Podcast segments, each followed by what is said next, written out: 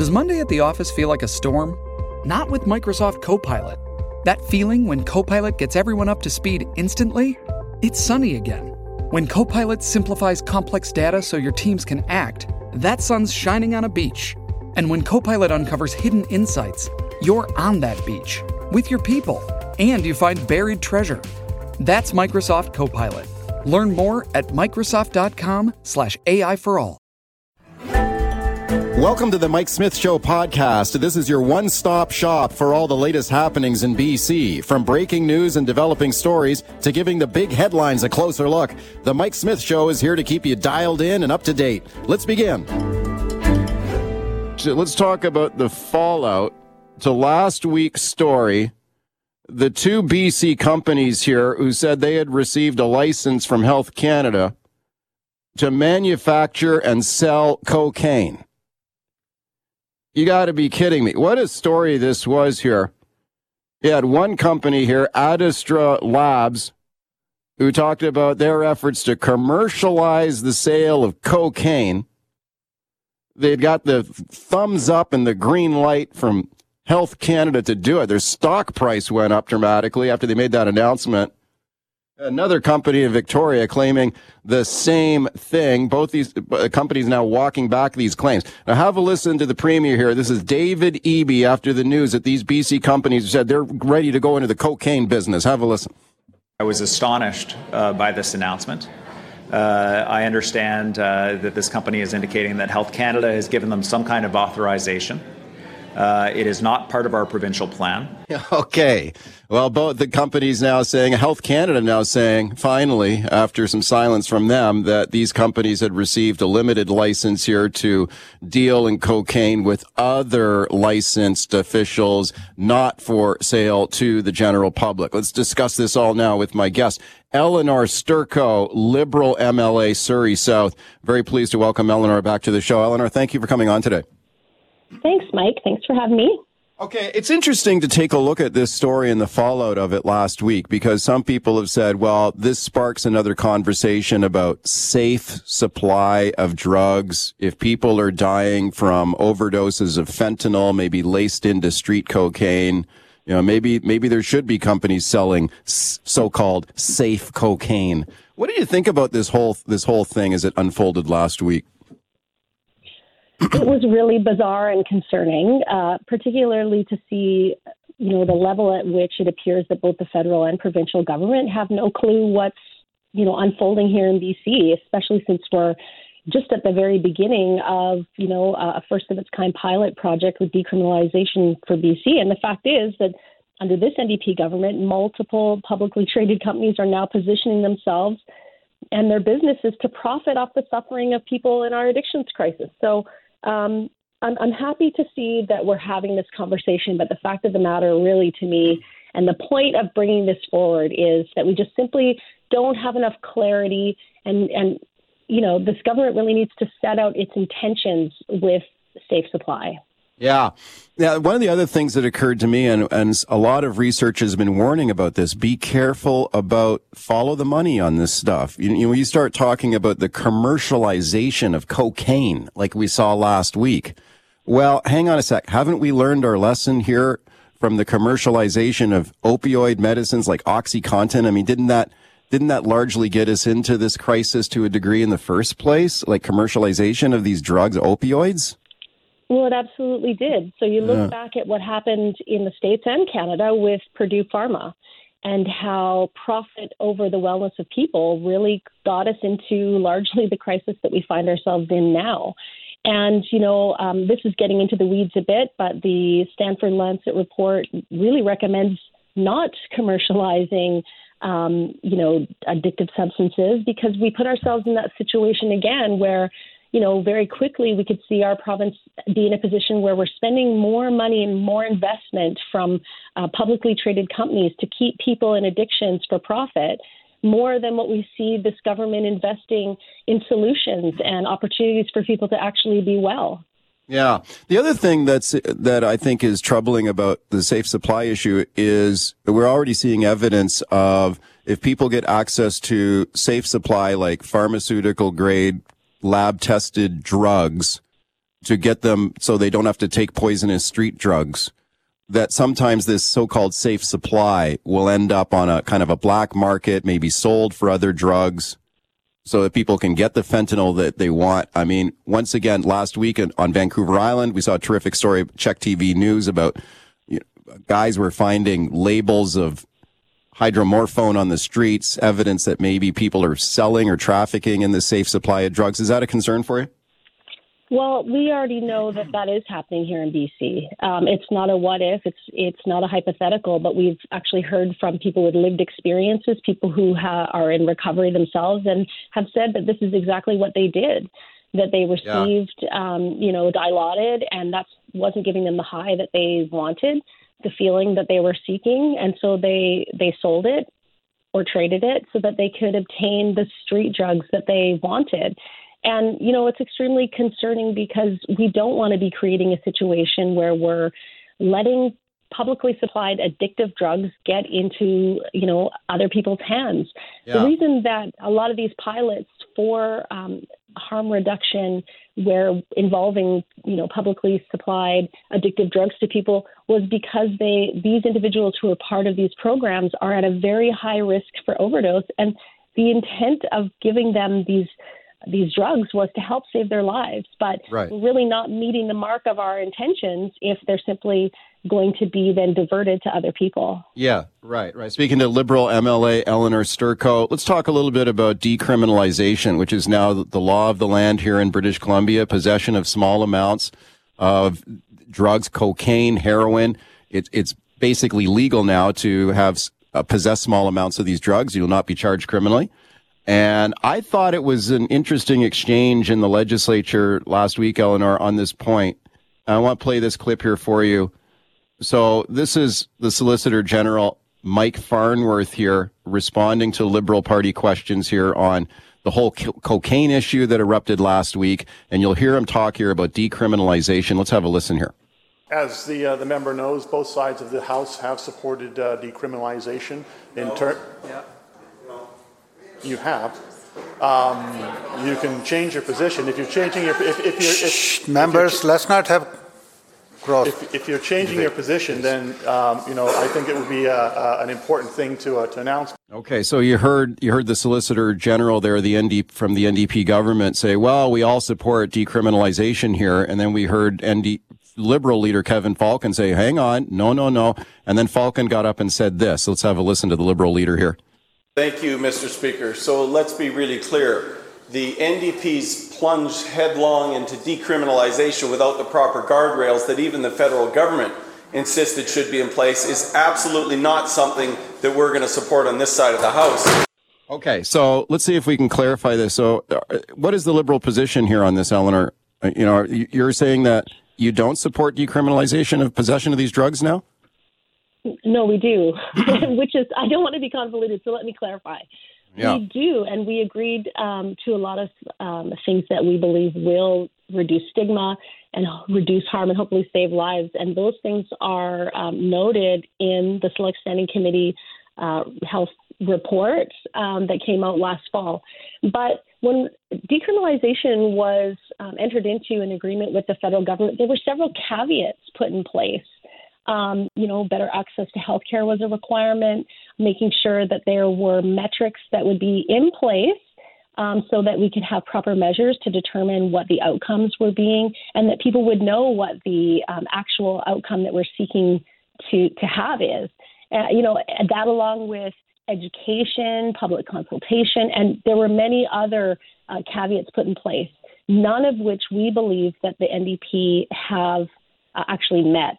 So while yes, we have definitely you know agreed with the principle of decriminalization because we too want to reduce stigma and encourage people to come forward um, when they have a problem so that they can receive help. We also believe that um, we have to go through and actually do the work that's required to make sure that, as Kevin says, that the guardrails are in place because they're designed for the protection of the public. And you know, I find it actually offensive when this government, time and time again, tries to portray that we're actually against things like harm reduction and decriminalization when we ask questions. Our job as the official opposition is to ask questions, to hold them accountable for the agreement that they made with the federal government, because we owe it to the public to ensure that in a one of its kind, first time in Canada, decriminalization is done properly and that the work is done because we're not just talking about, you know, introducing a new traffic law. This is actually a law that has the potential to harm people um, and have unintended consequences that when we're talking about deadly drugs could actually cost people in British Columbia their so, lives. So do you do you therefore think that the government has has just plunged into this like too quickly? Like they've brought in decriminalization too quickly without making sure all the other safeguards there are there for you. Like like you said, public education, you know, access to treatment and recovery and, and detox, which is not there Absolutely. sufficiently. Yeah. A hundred percent. And you know what? The sad part is it's not like they decided a day before and then entered into decriminalization. This is something that we've known that has been coming and agreed to for more than a year before it was implemented. And you know, they had been advocating for this type of uh, agreement with the government since really they formed government. So we're Yeah. talking about an opportunity to have set the groundwork for decriminalization over five years. And so it, there is no excuse in my mind. Um, and you know, including on on these new licenses that businesses are getting, and as we see people for profit trying to you know gain for themselves and for their shareholders here in BC by Yeah. by pivoting to try to be ready for the distribution of illicit drugs.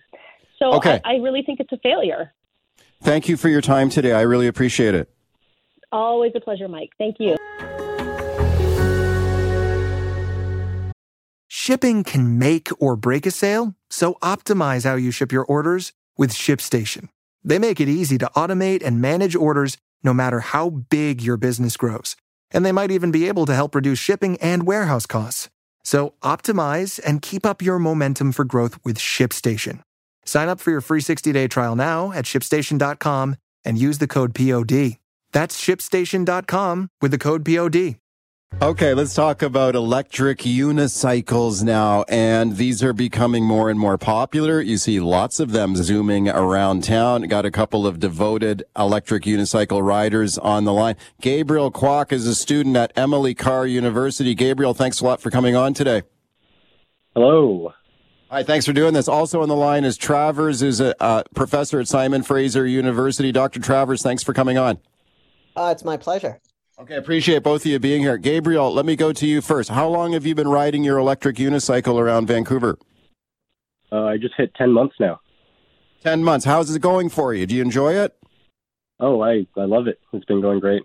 How do you, what do you like about it?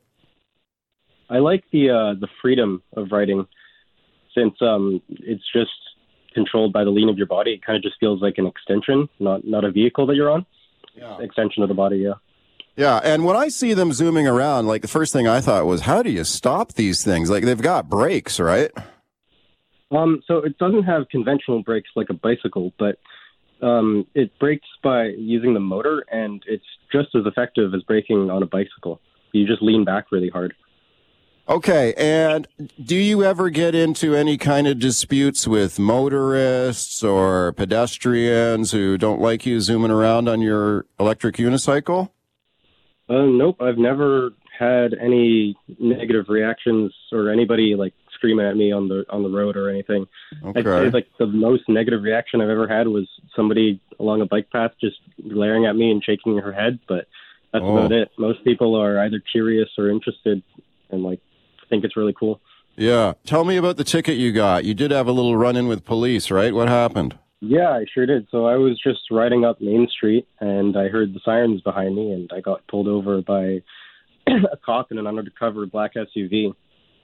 Whoa. Um, and Oh, man. this is and um, just a note that I've been riding for nine months at that point, over 2,000 kilometers, and I've never had a negative interaction with a police officer. So this is of course shocking to me that I'm getting pulled over. And he talked about how electric unicycles are technically illegal, which they are, but all the other cops that I've interacted with or have been talked to by other members of the UC community consider it chill Mm, yeah, because because there is a there is a pilot project in place in Vancouver for electric scooters. So if you have one of those electric kick ups uh, kick scooters, you can ride those in a bike lane on a side, Yeah. but but the but the electric unicycle is still technically illegal, right? Yeah, I suppose there's some line of boundary there that I was not aware of at the time of being pulled over. Yeah. So, you like, got I a was t- under the. Uh, so you got a ticket for five hundred and ninety eight dollars. That's a lot. I sure did. Yeah. So wh- what was that for? You're breaking the Motor Vehicle Act or something? Like what was it technically you're accused of doing? On the ticket, it says no insurance, which is kind Oh. of strange because some of us who actually also got the ticket went to ICBC, and you can't get insurance on an electric unicycle. Right. So we're finding that kind of weird that we're given tickets for something we can't get. Okay. And you're intending to fight the ticket, right? Yeah. All right. Okay. Where are you at in that now? Have you have you disputed it? I haven't sent in my dispute form, but I have finished writing the letter. Okay. All right. Well, we're going to find it. Well, I'm going to follow, check in with you, Gabriel, and see what happens with that. Let's talk to Travers now. Dr. Travers is a professor at Simon Fraser University. Travers, tell me about your electric unicycle. Um, I'd been riding an electric unicycle for four years, and I probably put um, you know, twenty-five to thirty thousand kilometers on it. Wow. Yeah, and part of that was also as part of my research on uh, app-based delivery. I delivered, uh, I've delivered 2,100 orders on Uber Eats using my electric unicycle. I would have to say that um, my electric unicycle has replaced 80% of my car trips, and it's given me a mobility that I otherwise lack because I have a knee injury that prevents me from even riding an e-bike. So the electric unicycle, it actually makes me stronger, but it's it's just an amazing feeling to be able to ride. Huh. Okay. What have you ever received a ticket like Gabriel got from police? Never. I've never had a single negative interaction with Yeah. a police officer or a security guard. You know, and one of the things I want to emphasize, Mike, is if Yeah. someone is riding recklessly and dangerously, I'm all for ticketing them. You know, like I Right. I am just as invested uh, as you know the average person in feeling that pedestrians and cyclists um, and other electric micromobility riders can do so safely, and electric unicycle riders, you know, the vast majority of us want to be part of that. Right. Even though they're technically illegal, right? Like when you're riding around town on your electric unicycle, you're breaking the law, correct? Well, you know, it's kind of a, a a gray area about the law because you know the Motor Vehicle Act was made before these kinds of vehicles were even available. But we also live in a transportation planning and policy landscape whereby automobiles are privileged and pedestrians, cyclists, electric micromobility users are left with, you know, tiny bits of space that um, you know, we really have to fight to expand or to hang on to. Yeah. Let me play a clip here for you from Sergeant Steve Addison. He is a spokesperson for the Vancouver Police Department. He's been on an earlier show here talking about these issues. And here he is. Now, he's talking here specifically about e scooters, which are, they are legal on the streets of Vancouver. Um, bike lanes under a pilot project. Electric unicycles are still not street legal. But here he is talking about e scooters, and I'll get your thoughts. Um, yeah, they do tend to lead to um, uh, some conflicts, and we try to mitigate those conflicts um, as as they arise. Uh, educating them, um, because a lot of people don't know what the rules are. Educating them about the rules really goes a long way. Certainly, if there's cases where people are being reckless, um, egregious, disrespectful to people, uh, we we can and we will issue fines. Okay, so you heard him say there that he tries to mediate if there are any problems. Gabriel, let me go back to you. Like, did it surprise you to get that $598 ticket? Because it, it sounds like you said you were riding on Main Street in Vancouver, right? Yes, it surprised me because I was riding the way I normally do in a safe manner, as Yeah. if I were a bike, basically. And Main Street is a shared bike lane that you can see, like the markings on the street. So it was surprising. Yeah, because it, it doesn't sound like there was any mediation going on there. Dr. Travers, back to you. Are you surprised that this $598 ticket Gabriel got? I am, but I'm aware that uh, between four and six other riders have received tickets for the same offense of operating a motor vehicle without insurance. You know, when it's impossible to get insurance. I don't think that this is a, a VPD wide uh, priority to target uh, electric micromobility riders in general or electric unicycle uh, riders in particular. I think that it's on the agenda of one or two police officers, and it just you know it's it speaks to some of the difficulties that uh, alternative means of transportation have when trying to take hold of you know the market the space. I know that when bicycles first came out there was a moral panic around bicycles and how it expanded women's freedom in ways that you know some people were uncomfortable with. So and the same thing when automobiles came out there was a citizens movement in the 1920s in the us to force automakers to put speed delimiters on the cars themselves. Yeah. um, you know and the auto industry fought back. So I, I, really think that as we move forward as a city, we're challenged by climate change. We're also trying to get people on any kind of active transport that we possibly can. You know, we want to support transit. Electric micromobilities are first and last mile solutions that can be taken on uh, public transit. So there are so many benefits to electric micromobilities. They also uh, provide the opportunity for riders who are no longer capable of riding a conventional bike or who even find public transit difficult. Uh, they provide a, a mobility that's more effective and freeing. So there are incredible, like there are many ways that uh, you know mm. these new modes of transportation should be highlighted. Do you? Uh, you know, do you therefore do you therefore think that electric unicycles should be street legal in Vancouver? Like right now we have this pilot project for electric scooters, but these electric unicycles not included. Do you think they should be included in that pilot project so you can legally ride them on let's say bike lanes? Yes, I do think that okay. they should be included in the pilot project. And I also think that our policy makers and planners are you know i've, I've met with a number of vancouver city planners north shore city planners. Um, they're excited or Kelowna city planners they're excited about the potential of um, electric micromobilities. And interestingly enough one of the uh, the city planners i interviewed said that he received you know a number of complaints when they put out the new e-scooter sharing systems from you know citizens who were concerned about safety. And this happened the same weekend that six people died in a in a crash on the highway that was barely mentioned at all. So you know mm. the the way in which uh, a microscope is focused on electric micromobilities you know if somebody has a slight mishap it's like oh no these things are dangerous. Whereas you know the, the i think it's around 2000 people a year in canada are are killed in motor vehicle accidents. So i i think that uh, what we're familiar with doesn't seem or the dangers of what we're familiar with tend to get overlooked whereas right. you have a new mode that is less dangerous because it's smaller and people are moving at you know slower speed. You know there's anxiety just because it's new Okay, very interesting. I want to thank both of you for being here. I really appreciate your time. Gabriel Kwok from Emily Carr University, Dr. Travers, Simon Fraser University. They are both avid unicycle, electric unicycle riders. Thanks a lot to both of them. Let's talk about this unaffordable housing market right now. I really feel for young people who are dreaming of getting into a home. The prices are so unaffordable, and we'll talk about that. Also, your rights as a renter. So if you are a tenant, if you're a renter in British Columbia, what are your rights? Do you know your rights and some of the changing rules? Let's discuss this all now with my guest, Zora Farron. Zora is a grad student at SFU.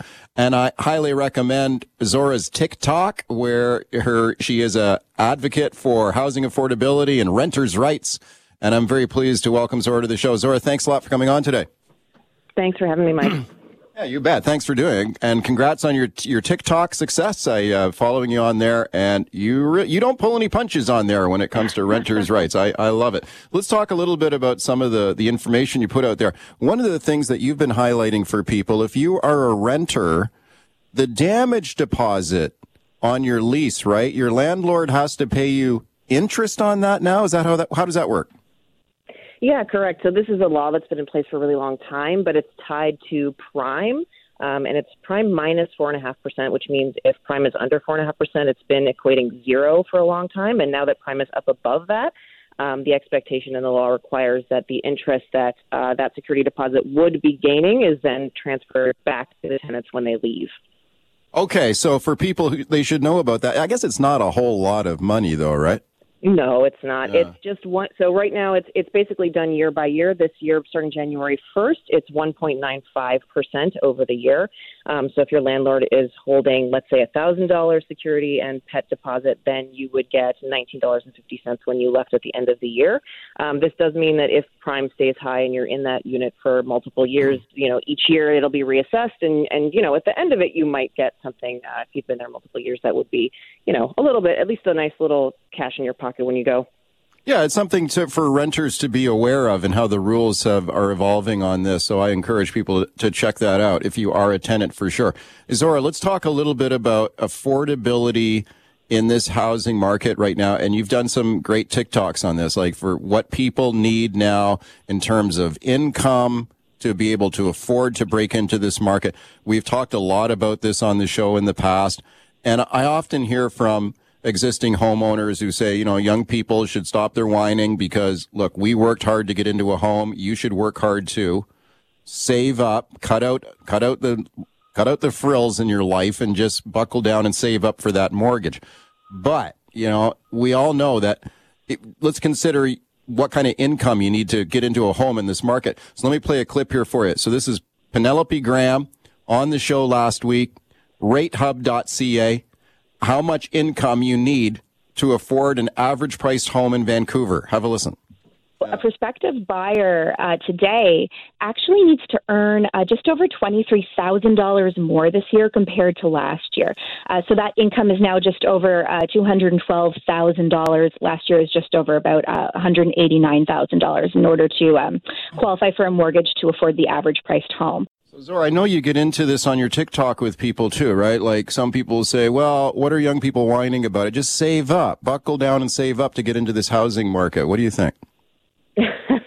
I mean, yeah, it's if you know anything about the average incomes in British Columbia or the median incomes, uh, that they're just so far away from any sort of relationship to the housing prices, especially in kind of you know urban environments like Victoria or Vancouver, uh, Greater Vancouver, it's it's completely out of line, um, and it might take, according to you know recent stats, it might take if you're saving up 10% of your income, it might take you you know 300 months to save up for a down payment, and that's you know, that's assuming that prices don't change. But we know that in 300 months, prices are going to change. And if anything, you know, the history of, of the housing market's any indication, that's only going to go up. Um, so, you know, as a single person, almost impossible to get that kind of income. Even as a household, extremely challenging to get that kind of income.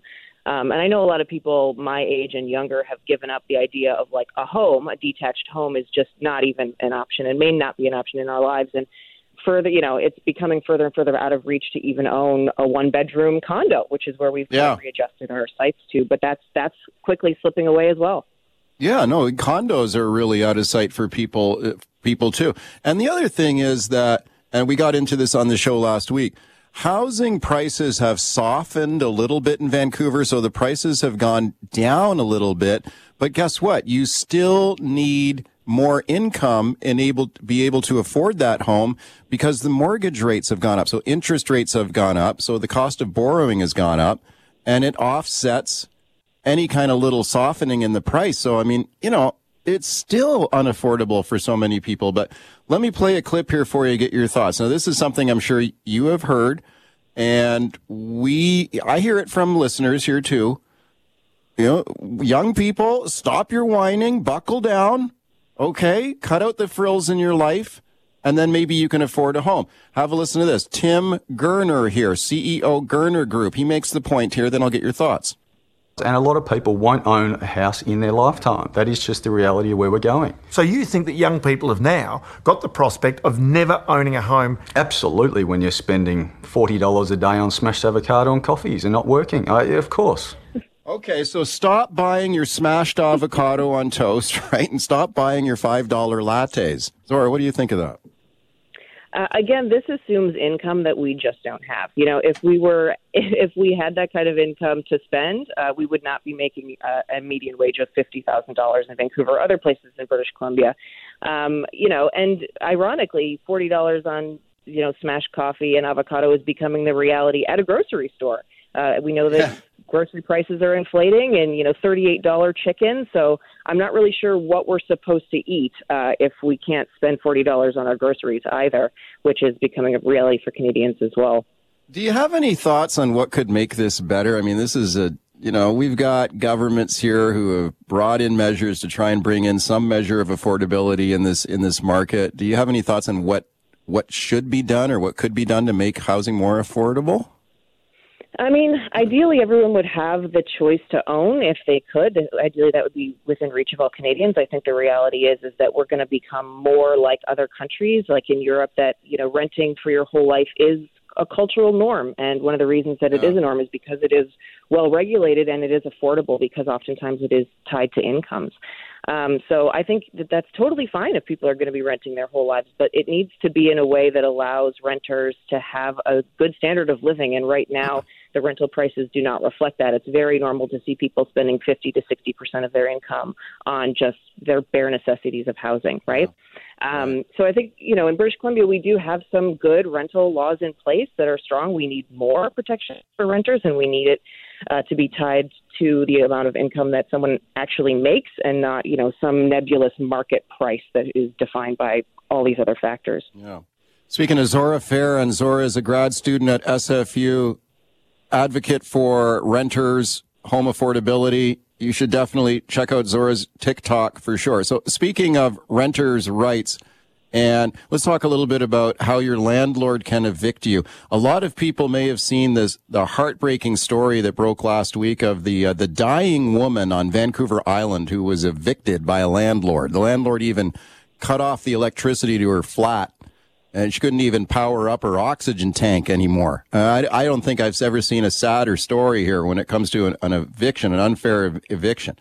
So, Zora, I mean, that's kind of an extreme case, but mm-hmm. do you do you think that landlords have got too much power to be able to evict people? Uh, speaking personally, I, I have gone through not anything this extreme, but I and many of my peers have gone through similar uh, unfair eviction processes. Um, I do think that there is basically a fear of standing up for your rights. This is something the story that you're referencing to was done completely illegally, but there is fear when the rental market is so tight, when there's such a low vacancy rate. Um, it can be very intimidating to stand up to your rights because you don't really have a lot of options. So you don't want to upset anyone or do anything that might risk, you know, your reference to your next landlord or you know put you out um, or fight against it. You know, so there are I think that there are many ways that a landlord can evict, and though you may be able to go back afterwards and raise a dispute with the RTB, um, you are already out of the home at that point. So even if they are found to be in the wrong, it's not like you get your housing back, which I think is a is a big problem. Yeah, RTB residential tenancy branch. So there are avenues of appeal, right? So you can file an appeal. What is what is that process like for people? Can that drag on for a long time? Yeah, it can. I mean, the, the residential tenancy branch is completely swamped with requests. Um, a lot of them from tenants, some of them from landlords to get you know arbitration and get decisions on things. Uh, so it can drag on. It it is also a very formalized process. If you want to evict someone, there are protections, and in most cases, not all, landlords do need to go to the RTB first to get an order. You can't just approach a tenant and say that you're evicted. Um, you need to give evidence to the RTB why you think that you should be able to evict them, and you can get expedited uh, filings to get a hearing faster. And then once you have the order, then you can go to your tenant and serve that order to them. Um, if you feel like you've been unfairly evicted, you also have two years from the end of your tenancy to do that dispute from the tenant side. So if you feel like something was wrong, or if you go back later and learn that your rights were violated, you still have time up to two years uh, to bring that to the RTB and hopefully um, either get compensation or at least you know let the landlord know what their legal rights are in a formal setting. Okay, it's good for people to know what their rights are. I think you do a really good job on TikTok doing that, Zora. Thank you for your time today. I appreciate it a lot. No problem. Here we go now with income tested traffic fines. Now, here is the deal with this. New Westminster City Council has just backed this idea. Let's talk about excessive speeding in British Columbia. So that's the offense. 40 kilometers over the limit. That is excessive speed. Now, the fine for that offense, $368. That is the fine for excessive speed. If you are a working person, maybe middle income or low income, that's that's a pretty good dent in your wallet, I guess. 368 bucks. What if you're a rich person? What if you are a multi-millionaire? You're driving a Lamborghini, you get a $368 speeding offense. Who cares? What kind of difference will it make to that guy? Now, so here's the proposal now. You make it income tested. The higher your income, the higher the fine. Really drive that penalty home. Got Paul Minhas standing by to discuss this. I've listened to this here now. Other countries do this, including in Finland. Now, check out what happened to an NHL hockey player from Finland who got racked up for speeding back in his home country of Finland. Listen to this. Names on the Buffalo Sabres had to pay a pretty hefty fine for speeding in his home country. A news outlet in Finland reports defenseman Rasmus Ristolainen was caught driving 50 miles per hour in a 25 mile per hour zone. And because Finland hands out fines based on income, that got him a $135,000 fine. 135 grand. That was the speeding ticket for this guy in Finland. Why? Because he has an NHL contract. He signed a contract for like $24 million or something. So that's why he has to pay that much. Should we do the same thing in British Columbia? Let's discuss it now with my guest, Paul Minhas, City Councillor in New Westminster. Very pleased to welcome him. Councillor, thanks a lot for coming on today. Thank you, Mike, for having me on your show. Yeah, you bet. Now, this is a really interesting issue. It came up for a vote at New West City Council recently. I spoke to the mayor about it last week. Patrick Johnstone, he likes this idea. Let me play a clip here of the mayor for you.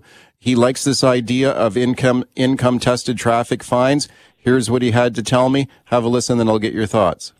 One of the knockoff effects of the COVID pandemic is actually that pedestrian deaths and injuries are going up in urban areas after decades of roads becoming safer.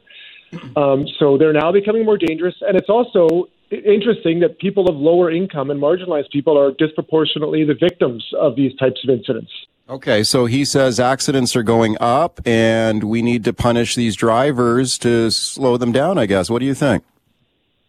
I don't think it's practical at all. Uh, uh, when it did get brought up in the council, uh, myself as well as uh, Councillor Fontaine, uh, we were the only ones that voted against this motion. Um, and even uh, when this was brought up in uh, Saanich, for example, by the mayor, uh, it did not even get uh, one single vote. Uh, it didn't even get brought up for discussion. Um, I just don't think it's practical at all. Uh, traffic fine equity won't deter speeding in New Westminster or anywhere in BC. Um, my belief is that punishment only deters. Um, un- I mean, we all want undesired behavior, um, and if people behave, uh, they'll be caught, and the punishment will be applied uh, based on the laws that are in, in, in, in practice right now. Why do you think it would be not practical? I mean, do you think it would be kind of a you'd have to set up some sort of bureaucracy here now to start checking people's incomes when they get a ticket? You're absolutely right. Uh, very good question there. Uh, you know, it's going to create so many levels of uh, bureaucracy that uh, uh, what is happening on the ground level on the street is very different, and how is it going to be applied? Uh, that's one of the biggest things. it just it just doesn't make sense. it becomes a two-tier ticketing, and the question is, do we apply it to other things as well? Is it just going to yeah. be speeding? What's next? Yeah, no, I've had people say that to me the last few days too. Like, okay, what about other crimes? If you're high income, does that mean you get a longer a longer jail term? But you know, let's talk about other jurisdictions where apparently the mayor thinks it's working well in other places. Let me play another clip here for you. New Westminster Mayor Patrick Johnstone on last week's show. Let's have a listen, then I'll get your thoughts. So this is all about the equity for users of public space. Roads are public spaces, and jurisdictions around the world have introduced this this model for traffic fines. Um, Finland, Sweden, UK, Switzerland, countries in Latin America, and the approach wow. is really popular in those jurisdictions. Okay, so he says it's working in other countries. We heard about the NHL hockey player in Finland who got hit with a $135,000 speeding ticket. Don't you think that if you hit someone with that level of a of fine, they would certainly get the message and slow down? You know, uh, again, a very good question. The reality is actually uh, we are a totally different city, different country. Um, just because it works over there, it doesn't necessarily mean it's going to work here in British Columbia or in, in the West. Uh, it has to be more uh, evidence provided uh, based on our system in North America or in Canada. Um, when we're talking about other countries, just because it works over there doesn't necessarily mean that the system is going to work over here. And the mayor himself has talked about evidence based, but here he's totally talking about no evidence whatsoever, except that it's happening in other countries and it'll be okay over here. It's not necessarily that's the way it works. Um, it's going to create a lot of uh, challenges for the, the police officers, uh, as well as uh, the whole system in itself. Uh, you know, there'll be court challenges. Uh, there's a lot of things that will come into play. I mean, when are we going to, uh, or how far do we take it? Uh, the Yeah. parking fines, the jaywalking, uh, you know, and then even the swimming pools. What's next? Okay, do you think it has the potential to be a cash grab? Because I've heard this this point as well that maybe the police, if they realize that if they ticket someone who's a super high income earner, the the penalty is going to be huge. There's going to be a lot more traffic fine revenue. So you talked earlier about a potential for a two tier system here. Do you think that maybe police officers would say, "Whoa, okay, this guy is driving some high end vehicle or sports car"? I'm going to hit that guy and, and fine him because the fine is going to be higher. And I'll let the, the guy in the, in the, in the Bondo buggy beater, old, old rusty old car, let that guy go. Do you think that's possible?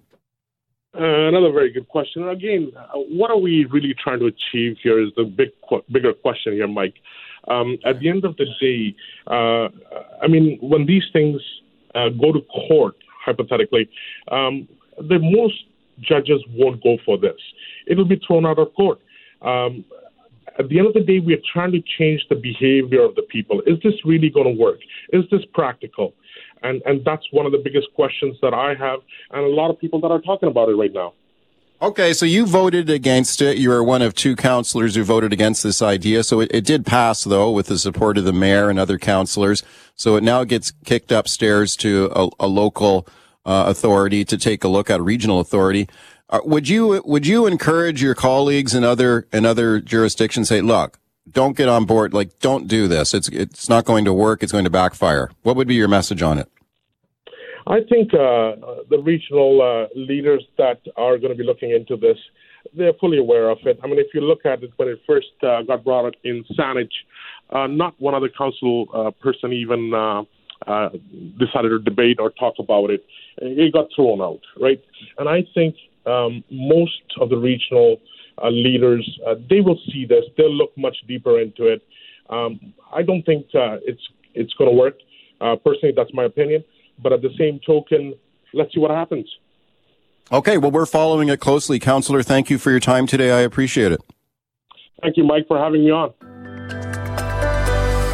Okay, let's talk about the continuing reports of Chinese state interference in Canadian elections. Now, Prime Minister Justin Trudeau, uh, his take on this is that he says we know the Chinese government had been trying to influence Canadian elections. He says it didn't work. That Canadians have can have confidence in the outcome of the last two elections. That this campaign of Chinese state interference was futile. It did not work. I, I don't know how he knows that. I've talked to MPs, former MPs, who feel there was meddling in that turned the tide of some of these elections. Trudeau now resisting calls for a public inquiry. We've talked a lot about this on the show. Reports from the Globe and Mail, Global, Global News. There's been multiple reports citing top secret CSIS documents about Chinese state meddling in Canadian elections. Should there be a public inquiry? Let's check in with Port Coquitlam Mayor Brad West. Mayor West, thanks a lot for coming on today. Thanks for having me, Mike. Hey, you bet. So I know this is an area that of, of great interest to you. And I know you think that there, there should be reforms not only in, in federal election meddling, but elsewhere. But what are your thoughts on the, these calls for a public inquiry? Do you think that's a good idea? Well, I think it, we have no choice but to do it given what we've learned over the last couple of weeks about the level of uh, Chinese Communist Party interference into our elections. Uh, and I actually think that uh, eventually uh, the Prime Minister is going to be forced to call that public inquiry because this issue is not going to go away and it will haunt this government if they don't make that move. I mean, the reality of what we're hearing is something that many of us have been warning about for some time. That yeah. is that the government of China is embarking on a very strategic, methodical, coordinated, and planned campaign to grow their influence in a whole uh, number of areas within our country to be able to influence Canadian decision making.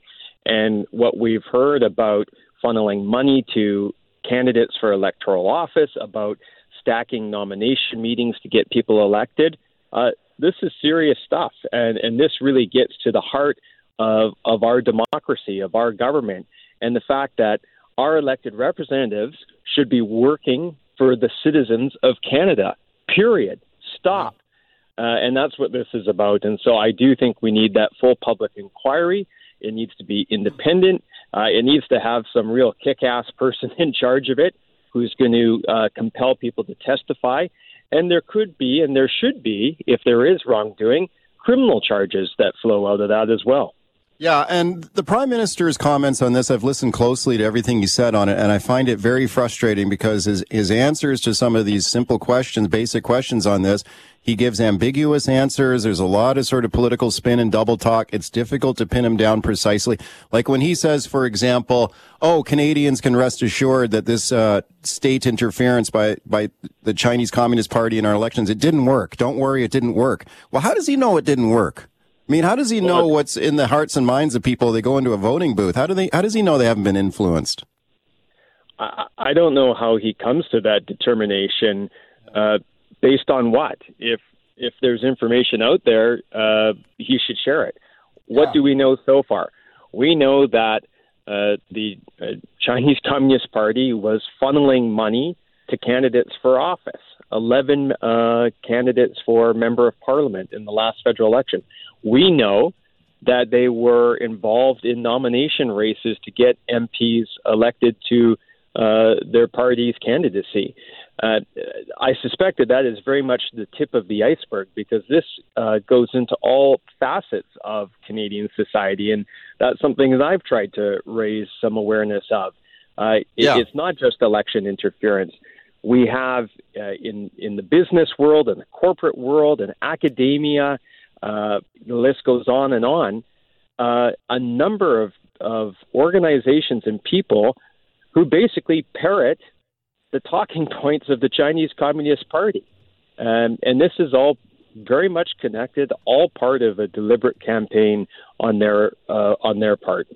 What about the calls for a foreign agent registry in Canada? Some sort of reforms in order to identify this, like so if you're doing business with China, you would have to disclose this on a foreign registry that would be public documents, right? So you could have some accountability. Do you think that's a good idea?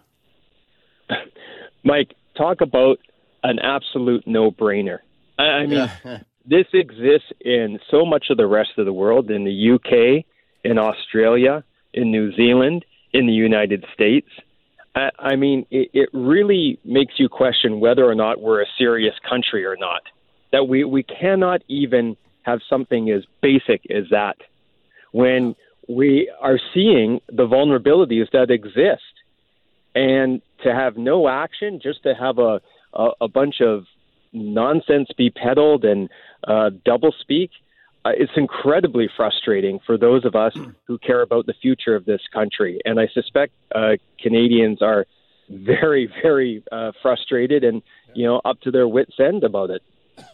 Speaking to Port Coquitlam Mayor Brad West, while I have you here, let me ask you about the property tax increases we're seeing across Metro Vancouver. So we take a look at these double digit tax hikes, Vancouver, Surrey, elsewhere.